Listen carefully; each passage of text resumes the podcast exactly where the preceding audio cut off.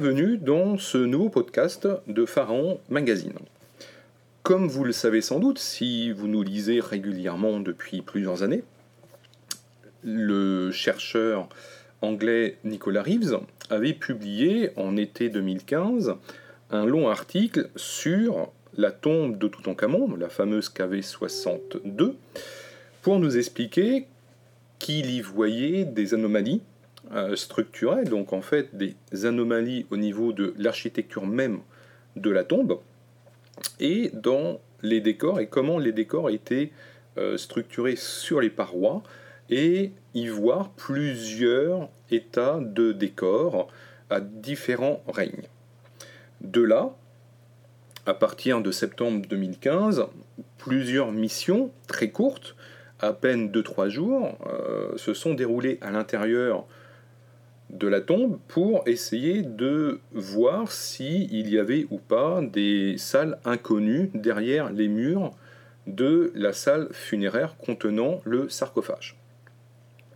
Après moult euh, missions, des errements au niveau de la communication, des rumeurs, des hésitations. Euh, on est passé de la certitude à 30 ou 20% à une quasi-certitude à 90% pour, au bout du compte, avoir aucune certitude sur la présence d'une ou plusieurs salles inconnues derrière euh, les murs de la chambre funéraire. Récemment, Nicolas Reeves est revenu encore une fois sur la tombe avec un nouveau papier scientifique euh, de recherche euh, sur le décor de la salle funéraire.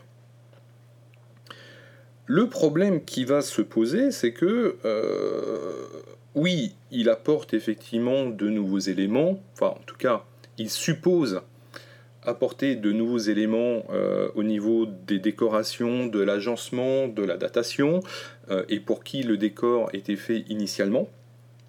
Mais il y a une sorte d'obsession euh, à vouloir y mettre le nom de Nefertiti absolument sur le premier état de la tombe 62, donc la tombe de Toutankhamon.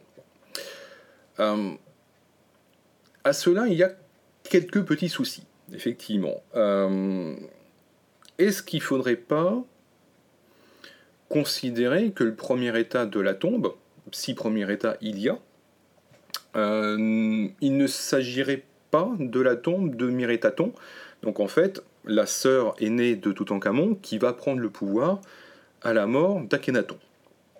Et elle va régner euh, environ trois ans. On ne connaît pas de tombe de Mirétaton, on ne sait pas ce qu'il advient d'elle euh, lorsqu'elle disparaît en l'an 3 de son règne, et quand Toutankhamon prend le pouvoir. Elle revient sans doute à Luxor, donc à Thèbes, euh, aux alentours de l'an 2, fin de la première année de règne. Et c'est là où elle commence à rouvrir les temples euh, d'Amon et à rouvrir toutes les institutions publiques et les institutions royales de l'ancienne capitale. A-t-elle pu se faire creuser une tombe? Alors la réponse est oui, forcément, euh, la femme roi qui succède à Kenaton a forcément euh, à un moment donné entamé les travaux de sa tombe. Alors est-ce qu'il pourrait s'agir ou non?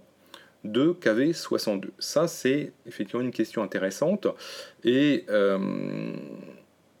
il est dommage que Nicolas Reeves ne se pose pas plus de questions sur euh, l'avenir, en fait, sur le devenir euh, de Miritaton lorsque que Toutankhamon monte sur le trône. Et c'est pourtant un élément très intéressant. Que la tombe euh, présente des anomalies au niveau architecture, oui, sa forme est très étonnante. Alors effectivement, on a souvent considéré, d'ailleurs avec raison, euh, que la tombe 62 pouvait ressembler à une tombe privée de la 18e dynastie.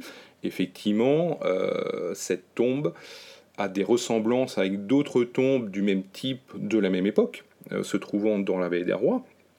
On va penser notamment à la tombe 56, la fameuse tombe d'or. La question qui va se poser à nous, c'est est-ce qu'il s'agit véritablement d'une tombe privée creusée comme une tombe privée ou est-ce qu'il s'agit d'une tombe royale qui, qui, avait été à peine entamée, dont le plan a été modifié en catastrophe pour une personne euh, que ce soit tout en Camon ou quelqu'un d'autre. Ça, c'est la question effectivement qu'il faut se poser aujourd'hui. Euh, et Nicolas Reeves n'apporte pas véritablement de réponse euh, parce qu'aujourd'hui, il s'attarde plus au décor. Et effectivement, il a raison, c'est que les décors que l'on voit dans la salle funéraire posent problème parce qu'il y a des anomalies. et là-dessus, il a parfaitement raison de, de le noter. il y a sans doute au moins deux états de décor que l'on peut déceler un premier état euh, qui a été remodifié, modifié euh, à un deuxième moment, sans aucun doute au profit du roi défunt tout en Camon. Euh, mais la question est de savoir à quelle date remonte cette seconde modification. Est-ce que c'est sous le règne de Toutankhamon? Et là-dessus, effectivement, on peut quand même avoir un petit doute. Ou est-ce que c'est à sa mort, donc lorsque Hay euh, prend le pouvoir, euh, qu'on a décidé de reprendre ce projet de tombe et de modifier le décor qui était déjà présent. Euh, là encore, il est un petit peu dommage que Nicolas Reeves ne se pose pas plus de questions sur ça et sur quand on peut dater ces modifications. Le fait que Hay euh, donc le successeur de Toutankhamon soit représenté dans la tombe euh, du jeune roi.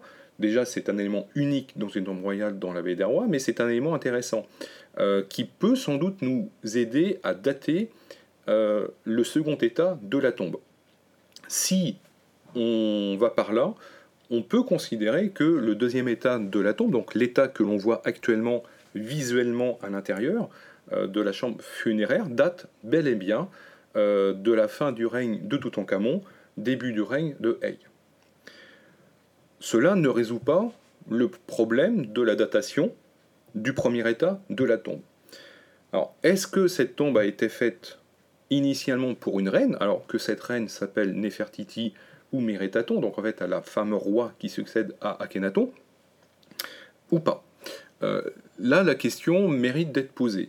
Alors, dans le dernier papier que Nicolas Reeves euh, a sorti, The Decorated North Wall in the Tomb of Tutankhamun, euh, il donne quelques éléments assez intéressants sur la modification, euh, notamment de vêtements, qui semblerait indiquer que on ait voulu effacer un vêtement féminin pour euh, le modifier en un pagne royal, donc un pagne masculin, euh, au profit de Toutankhamon. Bon, ça c'est effectivement euh, un élément intéressant parce que lorsqu'on regarde des photos très haute résolution de la paroi, on constate effectivement des repentirs au niveau de la peinture et on voit bien des traces fantômes d'un premier décor qu'on a voulu plus ou moins effacer. Euh, ça, c'est un point effectivement intéressant. Euh, et d'ailleurs, il montre d'autres exemples, alors plus ou moins discutables, euh, parce que les éléments sont, sont quand même assez ténus à ce niveau-là, mais c'est cependant un élément très intéressant à un autre sens. À qui appartient effectivement ces représentations féminines? Et c'est là où on en revient toujours au débat que l'on a évoqué précédemment.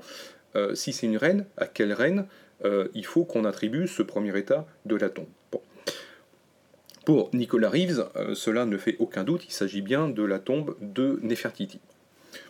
Que l'on soit d'accord ou pas d'accord, euh, voilà, donc ça c'est son avis à lui. maintenant, il faudrait qu'on arrive à étayer un petit peu plus la chronologie de la construction de cette tombe. et voir effectivement à quel moment on a eu une bonification de l'architecture de la tombe, pourquoi on l'a faite, et est-ce qu'il s'agit véritablement euh, d'une tombe privée ou d'un projet du tombe royal? Et euh, là, cette question-là, malheureusement, on n'a pas encore assez d'éléments probants. Alors oui, effectivement, on a quelques indices euh, au niveau de la salle funéraire, au niveau des décors, mais on n'a pas encore de preuves indiscutables de ces modifications d'architecture. Voilà, j'espère que ce petit euh, podcast autour du débat actuel euh, de la tombe de Toutankhamon vous a euh, plu.